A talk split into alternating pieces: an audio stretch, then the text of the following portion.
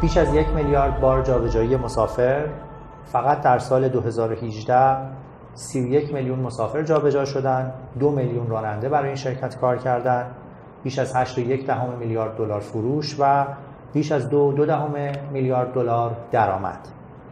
سلام.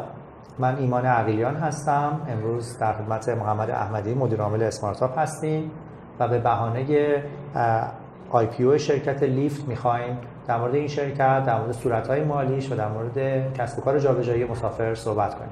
خوش اومدید. ممنونم. سلام. امیدوارم که برنامه خوبی باشه. مرسی. ممنون. خب Lyft اولین unicorn ی هست که در سال 2019 IPO رو انجام داد و سهامش رو عرضه اولیه عمومی کرد. به نظر میاد که سال 2019 سال جذابی باشه از نظر IPO شرکت های tech. Uber، Airbnb، Pinterest، Slack، Zoom و Palantir بعضی از شرکت هایی هستن که تا امروز IPO کردن یا در حال انجام دادن مراحل IPO شون هستن. Lyft روز اول مارچ یا ده اسفند سند اسمانش رو منتشر کرد تا خودش رو برای عرضه اولیه سهام آماده بکنه. محمد IPO چیه و Lyft چرا داره IPO می‌کنه؟ عرض کنم خدمت که من چند از نکاتی که گفتی رو اگه اجازه بدی یکم بیشتر باز کنم. یکیش IPO بود که مخفف Initial Public Offering هست. وقتی که شرکت برای اولین بار در دسترس عموم قرار می‌گیره توی بورس عرضه میشه سهامش و عامه مردم می‌تونن سهامش رو خرید و فروش کنن و بهش دسترسی داشته باشن. مزایای مختلفی داره ولی مهمترینش اینه که دسترسیش به منابع مالی برای raise کردن پول به مراتب ساده تر میشه و راحت تر میشه. یعنی شما به عنوان شرکتی که پول نیاز دارید خیلی راحت تر می‌تونید افزایش سرمایه بدید و پول مورد نیازتون رو جذب کنید. مزایای دیگه هم داره ولی این مهمترین مزیتش به حساب میاد. این بحث IPO هست. من چند تا نکته هم بگم که به نظرم حالا در ادامه بحث کمک می‌کنه. ما خیلی از داده هایی که توی این در واقع برنامه در مورد Lyft میگیم و صحبت می‌کنیم از document ی به نام S-1 به دست اومده. شما وقتی می‌خواید توی بورس عرضه بشید سهامتون عرضه بشه و در واقع افراد بیان سرمایه گذاری کنن سازمان بورس توی ایران و SEC توی آمریکا SEC مخفف Securities and Exchange Commission معادل سازمان بورس ماست توی ایران. شما رو مجبور می‌کنه ملزم می‌کنه که انواع مختلفی از document ها اعم از document های مالی و غیر مالی رو به بورس عرضه کنید. این document ها به سرمایه گذارا تحلیلگرها investor ها کمک می‌کنه که بهتر بتونن تصمیم گیری کنن. یکی از اون document ها که باید در واقع شرکت ها به سازمان بورس ارائه بدن گزارشی از تحت عنوان S-1 که برای IPO registration به کار میره. شرکت هایی که می‌خوان در واقع سهامشون رو عرضه کنن باید یک سری داده ها رو به سازمان بورس ارائه بدن تا بر اساس اون سرمایه گذاری بتونن در مورد خرید اون سهم آیا بخرن نخرن و با چه ولیوشن بخرن بتونن بهتر تصمیم بگیرن. ظاهرا لیفت خیلی زیاده هم هست. بله یکی از نکاتی که به نظرم خیلی جالبه اینه که خیلی از شرکت های ضررده توی بورس آمریکا در واقع آی پی او میشن و بازار بورس اونها کاملا با این نکته اوکیه. من یه تقسیم بندی بکنم و بعد به این نکته برگردیم. ببین هدف ما به عنوان یه آدم مالی توی شرکت ها چیه؟ افزایش ثروت سهامدار. این هدفی است که ما دنبال می‌کنیم. برای اینکه شما از طریق خرید سهام یعنی سهام یه شرکت بتونید ثروتتون رو بیشتر کنید در نهایت دو راه دارید. یه راه کپیتال گینه یعنی چی؟ یعنی سهمی که می‌خری گرونتر بشه. من سهمم رو یک تومن می‌خرم بعدش بشه ده تومن 20 تومن. این گرونتر شدن ثروت من رو زیاد می‌کنه. راه دوم توزیع سود یا دیویدند هست. یعنی من سهام شرکتی رو می‌خرم به صورت دوره‌ای توی ایران سالانه توی آمریکا فصلی میاد و به من سودهایی رو توزیع می‌کنه.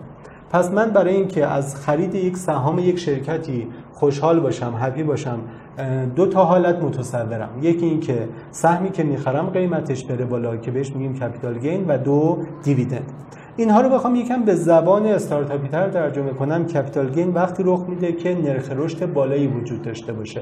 همون جی یا نرخ رشدی که ما تو بحثامون در واقع بهش اشاره می‌کنیم. دیویدند وقتی رخ میده که شرکت سودآور باشه چون قسمتی از سود شرکت رو توضیح می‌کنن بین سهامدار حالا این توضیحات رو برای چی گفتم؟ بازار سهام ما چیزی که خیلی خوب مسلطه و درک می‌کنه سوده دیویدنده EPS و در نهایت شرکت ها رو هم با محک سودشون ارزش گذاری می‌کنه.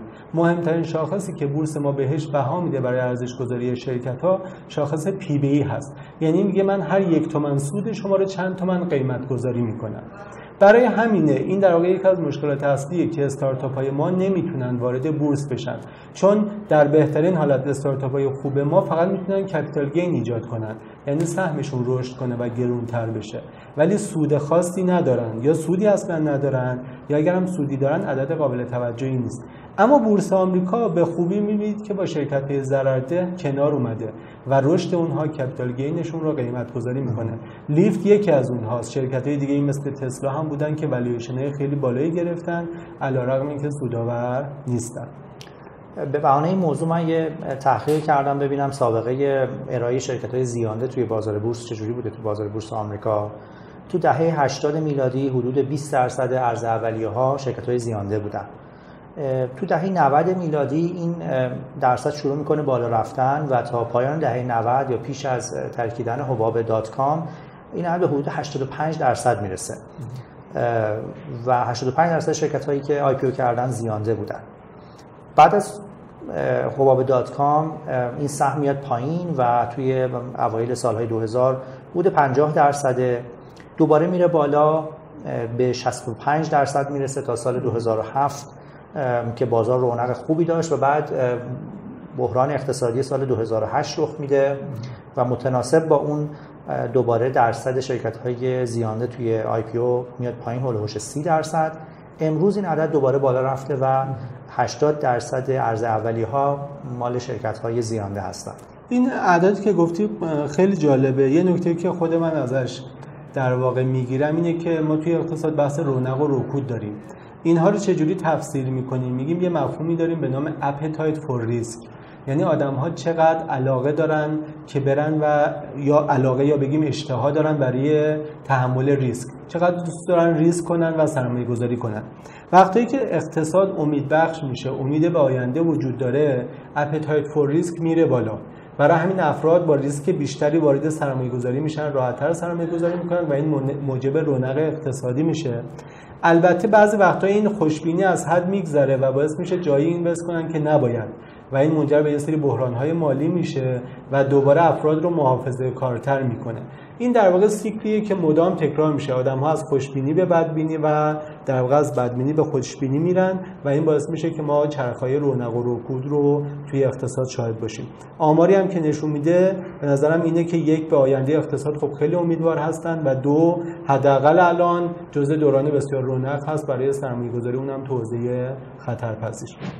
صبح 27 اسفند یا 18 مارچ با به صدا در آوردن زنگ بورس نسدک توسط مدیرای شرکت لیفت آی پی او شرکت لیفت عملا به جریان میفته در این عرضه اولیه 32.5 میلیون سهم عادی با ارزش گذاری اولیه 72 دلار برای هر سهم عرضه میشه.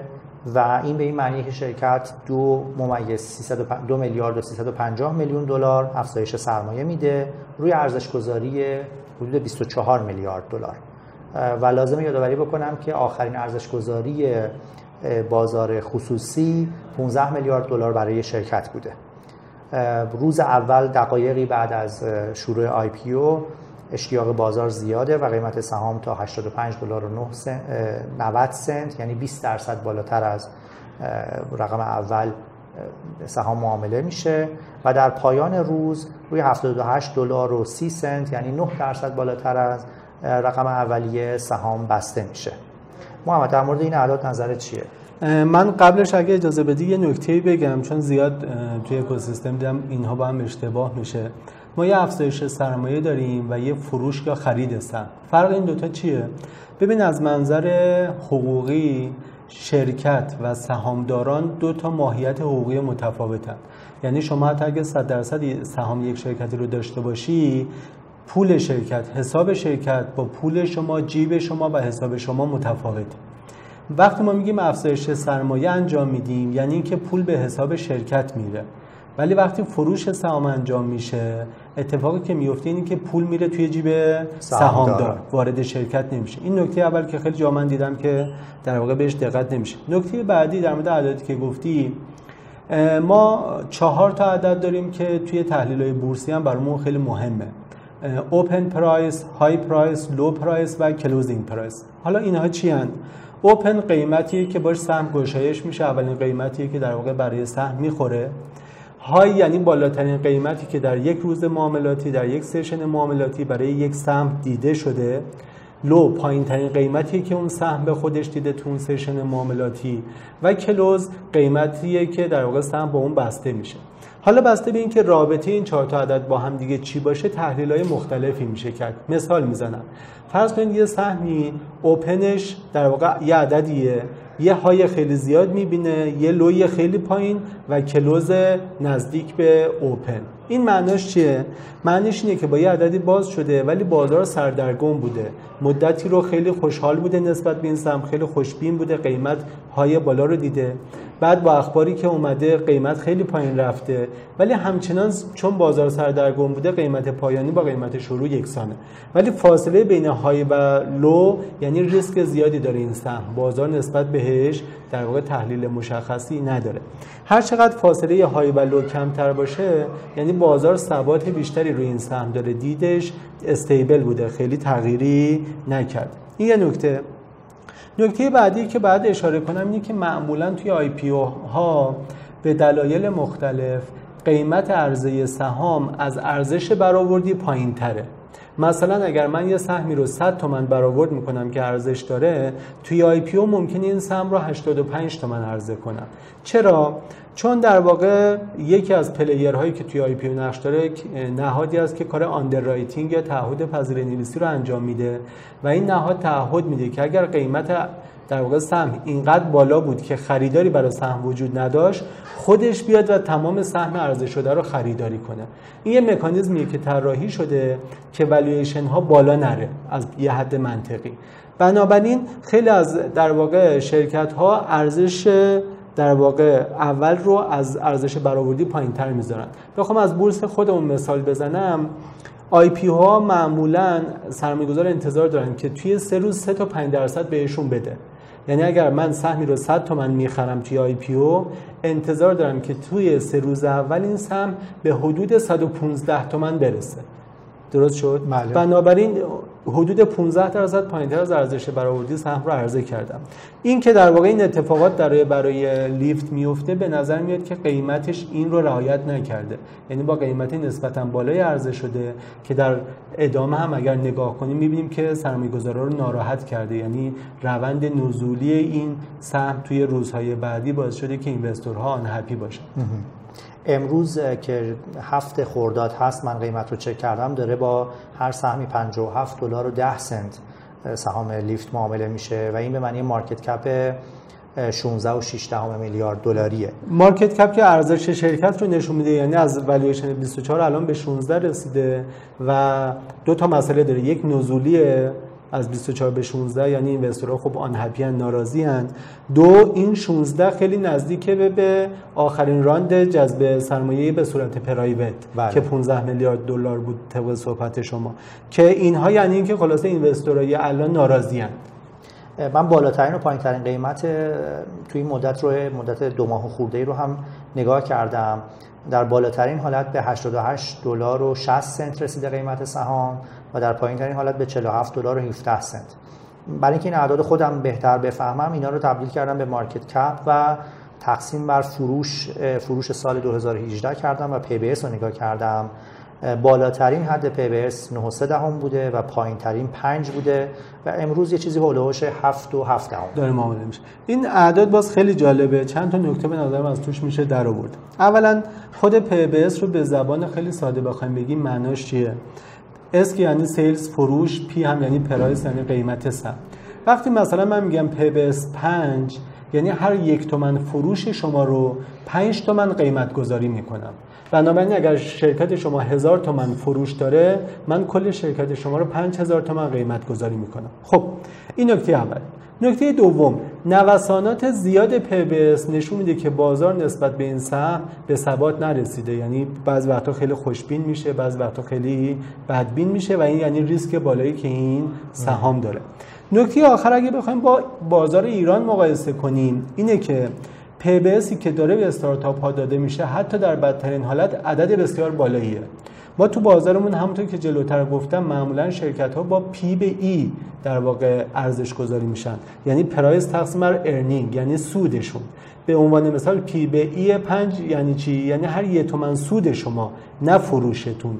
برای من 5 تومن ارزش داره. به طور متوسط در طول زمان P به E شرکت های بورسی ما بین 4 تا 10 بوده. حدودی عرض می‌کنم. یعنی هر یه تومن سود رو تو بازار ما بین 4 تا 10 تومن قیمت گذاری می‌کنن تو سالهای مختلف بسته به خوشبینی یا بدبینی. اگر شما نگاه کنید P به E ما تقریبا با P به S ی که برای لیفت داری میگی برابره. در حالی که دقت کنید سود درصدی از فروشه. بله. یعنی مثلا اگر margin شرکت 20 درصد باشه P به S در واقع ما انتظار داریم یه پنجم P به E باشه. درست شد؟ این نشون میده که بازار اونجا خیلی خوشبین تره در کل نسبت به استارتاپ ها و شرکت هایی که ضرر دهن ولی امید رشد زیاد دارن. برای اینکه بهتر شرکت لیفت رو درک بکنیم بریم سراغ صورت های مالی شرکت لیفت و عملکرد مالیش رو توی چند سالی گذشته ببینیم. از سال 2016 تا سال 2018 درآمد شرکت از عدد 350 میلیون دلار یه رشد تقریبا دو نیم برابری می‌کنه. سال 2017 می‌رسه به یک میلیارد و 60 میلیون دلار و سال 2018 به حدود دو دو دهم میلیارد دلار درآمد. و این سهم پلتفرم یا درآمد خود شرکته. اگه باتم لاین رو نگاه بکنیم یا سود و زیان و سال 2016 نزدیک 700 میلیون دلار پول از دست داده. سال 2017 710 میلیون دلار. و سال 2018 نزدیک یک میلیارد دلار شرکت پول از دست داده. یه نکته که به نظر اینجا خیلی باید بهش دقت کنیم یه چیزی به نظرم توی استارتاپ های ما بد جا افتاده. به چه معنا؟ استارتاپ ها بهشون میگه خب شما ضررده میگن خب اوکی دیگه استارتاپ قرار ضررده باشه کسی ازش انتظار سود نداره. ولی یک نکته رو خیلی از کارآفرینا فراموش می‌کنن. شرکت در نهایت وقتی ارزش پیدا می‌کنه که بتونه یک جای سودآور بشه. یعنی با ضررده بودن فعلی استارتاپ کسی مشکل نداره. ولی شما بعد مسیر رو نشون بدی که داری به سمت سوداوری حرکت می‌کنی. این نکته که معمولا کارآفرینای ما بهش دقت نمی‌کنن. توی همین لیفت اگر شما دقت کنید در واقع تو سالی که 350 میلیون دلار فروش داشته ضررش دو برابر در واقع فروشش بوده. یعنی بله. منفی 200 درصد. سال بعدش این میزان ضرر نسبت به فروشش شده منفی 67 درصد و تو سال آخر شده منفی 45 درصد. یعنی میزان ضرر به نسبت فروش یه روند نزولی رو داره با اینکه خود عدد رشد داشته ولی نسبتش نسبتش نزولی بوده. این همون چیزی که به من اینوستور نوید این رو میده که بالاخره من قراره سودآور بشم و تو عدد بالا سود من عدد قابل توجهی خواهد بود. بریم سراغ صورت مالی ترازنامه که وضعیت مالی شرکت رو در پایان سال 2017 و در پایان سال 2018 نشون میده. محمد تو اعداد ترازنامه چه نکاتی رو می‌بینی؟ خب داده که زیاده. من چند تاش رو خیلی خلاصه مرور کنم. اونش که به نظرم جالبه. یه آیتم از cash and cash equivalents یعنی نقد و شبه نقد. به زبون خیلی ساده. پولی که شما توی حسابای بانکی داری و سریع می‌تونی برش داری. که احتمالا این از افزایش سرمایه و در واقع از آورده سرمایه گذار از اون می‌تونه باشه و پولی که قاعدتا از کسب و کارشون در میارن. آخر 2017 یک میلیارد دلار در واقع اینها پول نقد توی حسابهاشون داشتن و آخر 2018 517 میلیون دلار که اعداد قابل توجهیه. یه آیتم دیگرش که برای من خیلی جذابه آیتم property and equipment هست که عبارت دقیقترش میشه property, plant and equipment یعنی زمین ساختمان و تجهیزات. این همون چیزیه که حاجی بازاریای ما سرمایه‌گذاری سنتی ما بهش میگن تیر و تخته.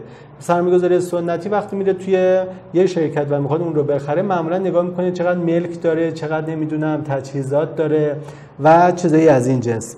معمولا دنبال اینها میگردن و ارزش شرکت رو روی اینها حساب می‌کنن و به شرکت هم توصیه می‌کنن که اگه پول دستتون دارین حتما ملک بخرید. دقیقاً. مثلا میگن زمین کسی یا زمین نمی‌زنه و از این توضیحایی که همیشه شاهدش بودیم. حالا جالبه شما وقتی لیفت رو نگاه می‌کنید توی 2017 14 میلیون دلار زمین ساختمان تجهیزات داشته و توی 2018 109 میلیون دلار. در حالی که والیوشن 24 میلیارد دلاری گرفته. یعنی اون تیر و تخته ارزشش به نسبت شرکت بسیار بسیار پایین و ناچیزه. اصلا میشه ازش صرف نظر کرد. و خب نکته آخرش هم اینه که شرکت ضررده و ضرر انباشته داره که این هم نکته جالبیه میشه بهش توجه کرد. حالا بریم در یک اشل ریزتری به شرکت رو نگاه بکنیم و در مقیاس اون چیزی که ما بهش میگیم unit economics یعنی دخل و خرج شرکت به ازای هر واحد تراکنشی که توش اتفاق میفته و واحد تراکنش برای شرکت تاکسی آنلاین در واقع یه سفر هست که مسافر از مبدا به مقصد رسونده میشه و یه پول اینجا جابجا میشه. اگر به یونیت نگاه بکنیم و اعداد رو تقسیم بر تعداد سفرها بکنیم ابتدای سال 2017 برای هر سفر شرکت به طور متوسط 11 دلار و 70 سنت داره از مسافران می‌گیره. و روی 11 دلار و 70 سنت 2 دلار و 45 سنت درآمد داره برای خودش و 94 سنت در واقع ضرر اون سفر هست. و اگه هزینه های دیگه مثل research و مالی اداری و غیره رو هم ازش کسر بکنیم یک دلار و 86 سنت روی اون سفر ضرر داده. اگر بیایم 8 فصل جلوتر و پایان 2018 نگاه بکنیم برای هر سفر 13 دلار و 8 سنت داره از مسافران می‌گیره. 3 دلار و 75 سنت در واقع داره برای خودش درآمد می‌سازه. 20 سنت زیان اون سفر هست و اگه همه هزینه های دیگر رو هم ازش کسر بکنیم یک دلار و 51 سنت روی اون سفر ضرر داده. دقیقا. ببین این همون صحبتی که جلوتر هم بهش اشاره کردیم که ضررده بودن استارتاپ در زمان حال یه چیزیه که کاملا قابل قبوله. ولی استارتاپ باید مسیر رو نشون بده که این ضرر در واقع در واحد unit economics ش داره کمتر میشه یک زمانی می‌تونه به صفر برسه و از اونجا شرکت وارد سودآوری بشه. چیزی که به خوبی شما در مورد لیفت دارید این رو می‌بینید ولی در مورد خیلی از استارتاپ های ما وقتی unit economics شون رو بررسی می‌کنید این نکته در واقع مشهود نیست. لیفت به خوبی داره نشون میده که در واقع تو هر سفری که من دارم میرم contribution profit هم یعنی profit ی که حالا profit یا loss ی که هر سفر اضافه به من اضافه می‌کنه. از 94 سنت توی کوارتر 1 2017 رسیده به 20 سنت توی کوارتر 4 2018 یعنی قبلا یه سفر اگر اضافه می‌شد به لیفت یه دلار تقریبا از دست می‌داد. تقریبا یه دلار ضرر می‌کرد 94 سنت. ولی توی کوارتر 4 2018 وقتی یه سفر اضافه میشه فقط 20 سنت ضرر می‌کنه. این مسیر یعنی اینکه خب من چند تا کوارتر دیگه می‌تونم این رو به صفر برسونم و بعد مثبتش کنم مثبتش بکنم. و میشم یه شرکت سودآور با سودآوری قابل توجه. یه نکته جالب دیگه توی رشد درآمد به ازای هر سفره که از دو دلار و 45 سنت درآمد رسیده به 3 دلار و 75 سنت. یعنی تقریبا یک برابر رشد کرده و از دو طریق این رشد رو ساخته. یکی ارزش بوکینگ بیشتر شده که البته اینجا خیلی رشد قابل توجه رشد قابل توجهی نمی‌بینیم. 13 دلار و 8 سنت به نسبت 11 دلار و 69 سنت. اما یه جای دیگه ای که این رشد خیلی خودش رو نشون میده توی سهم پلتفرم. و اگه به تاریخچه سهم پلتفرم نگاه بکنیم تو همین بازه از حدود 17 درصد به ازای در واقع 17 سنت به ازای هر یک دلاری که از از مسافرها گرفته این رقم رو رسونده به نزدیک 29 سنت. برای هر دلاری که پایان سال 2018 از مسافرها گرفته. دقیقاً. سهم پلتفرمش دو تا در واقع نکته جالب داره. یکی اینکه عدد مطلقشه. عدد مطلقش همیشه بالا بوده و الان بسیار بسیار بالاست. شما اگر بیاید با در واقع کسب و کارهای مشابه لیف توی ایران مقایسه کنید خب سهم پلتفرم اینها به مراتب بالاتره. من امروز از راننده اسنپی که باش اومدم پرسیدم و گفت 15 درصد الان. فکر کنم قبلا هم 13 بود الان 15 ولی رنج ها 13 درصد بود. از این جنس بوده. و الان نگاه کنید حتی تاکسی های تلفنی هم عددهایی که من شنیده بودم اگه اشتباه نکنم از اردر 20 درصد. بله. یعنی سهم پلتفرم عدد بالاییه. برای خود من عدد خیلی, خیلی برای من عجیب جالبه. نزدیک 30 درصد رو دارن آره و دو ترندش هم سعودی بوده. یعنی در واقع سهم پلتفرم تقریبا دو برابر شده توی این بازه زمانی از دو... کوارتر 1 2016 تا کوارتر 4 2018 که خب احتمالا دیگه بیش از این خیلی نتونه رشد کنه. و رشد شرکت از اونجا به بعد بیشتر از محل بوکینگ پر راید در واقع ایجاد بشه و خود رایت ها و حتی شاید مجبور بشه به خاطر راضی نگه داشتن راننده ها کم کم این عدد رو بیاره پایین و به سمت 20 درصد آره. حرکت کنه. به نظر می‌رسه به رشد از این طریق دیگه خیلی ممکن نباشه با اعداد زیاد. من رفتم و یه بررسی کردم ببینم که این سهم پلتفرم توی business های مختلف چجوری هست و چند تا عدد هست که شاید جالب باشه و اینا رو براتون share بکنم. توی خدمات خونگی سهم پلتفرم حدود 4 درصده. توی اقامت و هتل که نمونه موفقش Airbnb یه حدود 10 تا 12 درصد سهم پلتفرم. تو تاکسی ها بین 25 تا 30 درصد. توی delivery غذا مثل اسنپ فود و business هایی که خودمون اینجا داریم حدود 15 درصده. توی ای کامرس ها پلتفرم ای کامرس مثل ای بی سهم پلتفرم به طور متوسط حدود 8 درصده. و توی رزرواسیون رستوران که ارزش افزوده پلتفرم اونچنان بالا نیست بین دو تا سه درصده. خب یه نگاهی بکنیم به تاریخچه جذب سرمایه لیفت. حدود 5 میلیارد دلار پول توی این شرکت رفته تا به این مقیاس برسه. 4.9 میلیارد دلار. و اگه تاریخچه جذب سرمایه‌اش رو نگاه بکنیم 19 مرحله 19 راوند از سال 2007 که یه استارتاپ کوچیکی بوده سال 2008 یه چک 300 هزار دلاری سیدمانی گرفته. تا همینطور مرحله A و B و C و در مورد لیفت ما فکر کنم به مرحله I هم رسیدیم. حروف الفبا تقریبا تا وسط های حروف الفبا اومدیم. بله. و در 19 مرحله 4.9 میلیارد دلار پول دوی این شرکت رفته. دقیقا. ببین در مورد این اعداد چند تا نکته به ذهن من می‌رسه. یکی خود اون میزان جذب سرمایه. عدد خیلی بزرگه. ببین الان بیایم با اقتصاد خودمون مقایسه کنیم بازار سهام ما کل بازار بورس ما اهم از بورس و فرابورس بسته به قیمت دلار. اینکه حالا دلار رو جهانگیری بگیرید دلار آزاد بگیرید یا هر چیزی زیر 100 میلیارد دلار ارزش داره. یعنی این شرکت به تنهایی یه استارتاپ تونسته 5 درصد کل بازار بورس ما بیش از 5 درصد. من حالا چون می‌خواستم وارد بحث قیمت دلار نشم بیش از 5 درصد کل بازار بورس ما تونسته جذب سرمایه تا پیش از آی پی تا پیش از IPO سه میلیارد دلار دوباره اضافه شد بله. خود این نشون میده که خب چقدر اون بازار بزرگتر از بازار ماست اکوسیستم بزرگتر از اکوسیستم ماست. نکته بعدی اگر شما بعد از 19 راند سهام تیم کارآفرینی به 7 درصد برسه یعنی به طور متوسط توی هر راند 13 درصد در واقع این تیم رقیق شده و سهام از دست داده. این هم به نظر من جالبه. ما یکی از چیزهایی که توی اکوسیستممون خیلی مشکل داریم کپ تیبل خرابه. یعنی استارتاپ ها در واقع یا بعضا تو راندهای اول خیلی سهام از دست میدن جوری که عملا بعد از 4 5 راند دیگه سهمی برای استارتاپ نمیمونه که بخواد به سهامدار بده و این خیلی مسئله است. یعنی استارتاپی که 19 ران بتونه در واقع پول جذب کنه خیلی کپ تیبل باید جالبی داشته باشه. با اکوسیستم ما خیلی شاید نخونه. و نکته آخری که می‌خوام بگم به نظرم gap بین traction و valuation ه به چه معنا؟ ما توی اکوسیستممون معمولا هدف کارآفرین ها خیلی جاها اینجوری بوده که والیویشن های بالاتری بگیرن که خب کاملا هم قابل درکه. ولی لزوما traction شون عملکردشون متناسب با والیویشن رشد نکرده. من یه مثال ساده بزنم. فرض کن که استارتاپ شما 19 round بخواد جذب سرمایه کنه. تو هر round درآمدش فرض کنیم که traction ش رو من با درآمد میسنجم. تو هر round درآمدش یک و نیم برابر شه یعنی 50 درصد زیاد شه. ولی والویشنش رو تو هر round دو برابر کنه. یه gap ی بین traction و valuation چه اتفاقی میفته؟ بعد از 19 راند عملکرد شرکت شما یعنی درآمد 2217 برابر میشه ولی والویشن 524 هزار برابر. یعنی یه گپ عظیم بین عملکرد شما و والیویشنت و اینجاست که دیگه استارتاپ شما قفل میشه امکان جذب سرمایه نخواهید داشت. و چون شرکتتون احتمالا به سوداوری هم نرسیده میشید یه استارتاپ خیلی بزرگ که در واقع دیگه متوقف میشید. خیلی دچار مشکل خواهید شد. این از توی اکوسیستم ما رایجه دقیقا همینطوری که میگین کارآفرین از طرفی دوست داره که تو هر مرحله با بیشترین ارزش گذاری ممکن جذب سرمایه بکنه و کمترین سهام رو واگذار بکنه.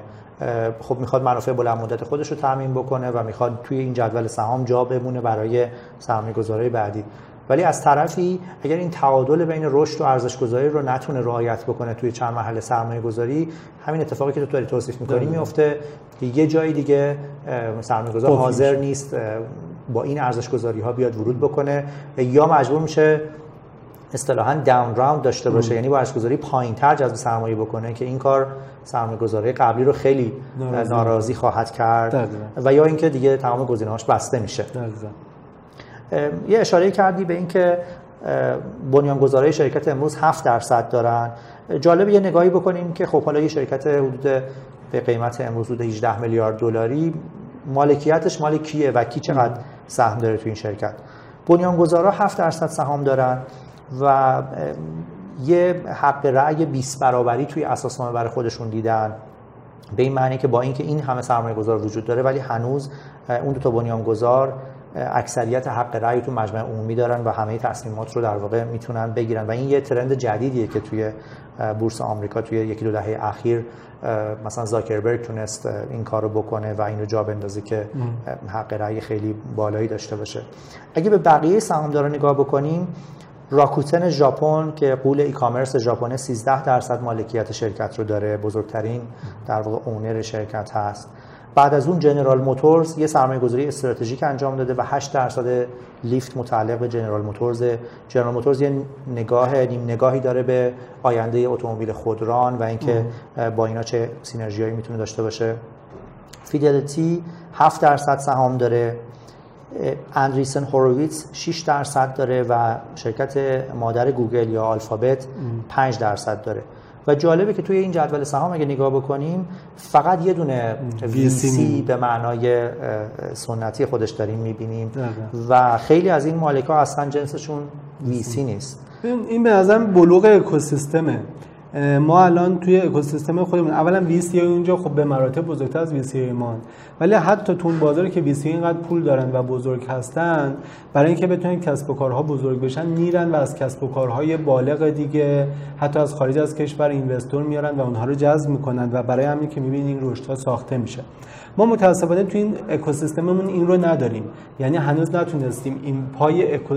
اینوستورهای دیگر رو به اکوسیستم باز بله. کنیم. و تا زمانی که این اتفاق نیفته اکوسیستم ما نمی‌تونه رشد قابل توجهی داشته باشه. ما خودمون در واقع یه گام خوبی که پارسال تونستیم توی اسمارتا برداریم دو تا از استارتاپ های ما بیرون از اکوسیستم تونستن جذب سرمایه کنن. یکی کربس بود که از یک در واقع نهاد مالی توی بازار سهام در واقع جذب سرمایه کرد به امید اینکه بتونیم به سمت IPO بریم و یکی استارتاپ ویترینت که از یک شرکت صنعتی بازرگانی جذب سرمایه کرد و اونها می‌تونن رشد زیادی برای استارتاپ ها ایجاد کنن. این به نظرم روندی که باید ما یاد بگیریم. و در واقع بریم و شرکت های دیگه چه نهادهای مالی توی بازار سهام و اینها و چه شرکت های صنعتی بازرگانی قول و بزرگ. اونها واقعیتش اصل اقتصاد ما الان اونهان کل اکوسیستم ما به نسبت مثلا اکوسیستم بازار سهام یا به نسبت شرکت صنعتی اصلا قابل صرف نظره. تا زمانی که پای اونها به اکوسیستم ما باز نشه واقعیت اینه که ما خیلی نمی‌تونیم با آینده این اکوسیستم امیدوار باشیم. امیدوارم که ما بتونیم نقش داشته باشیم و نهادهای دیگر و نهادهای مالی و سرمایه‌گذاری استراتژیک رو با استارتاپ ها بویژه توی round های که یه خورده شرکت بالغتر صورت های مالی داره می‌تونه حسابرسی بشه.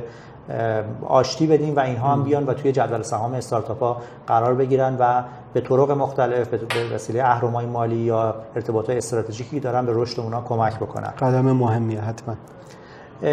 این برنامه اول ما از سری Game of Numbers و توی این برنامه قصد داریم که با خوندن صورتهای مالی و نگاه کردن به اعداد مالی شرکت های بالغ خارجی و ایرانی با سازوکار اونها و ارزش گذاری اونها مسیر رشدشون بیشتر آشنا بشیم و بتونیم مقدار سوالات عمیقتری در مورد کسب و کارشون بپرسیم. خیلی خوشحال میشیم که توی توییتر ما رو دنبال بکنید و منتظر پیشنهادها، نقدا و سوالای شما هستیم و دوست داریم که بتونیم این بحث رو توی توییتر دنبال بکنیم. تو برنامه بعدی می‌خوایم بریم سراغ برادر بزرگتر شرکت لیفت در واقع شرکت اوبر و یه مقدار راجع به صنعت کسب و کار تاکسی و مدل های پلتفرمی و آینده مالی که برای اونها متصوره بیشتر صحبت بکنیم خیلی تشکر می‌کنم از محمد که وقتش در اختیار ما گذاشت. من که خیلی لذت بردم. امیدوارم که مفید بوده باشه. مرسی ممنون. تشکر.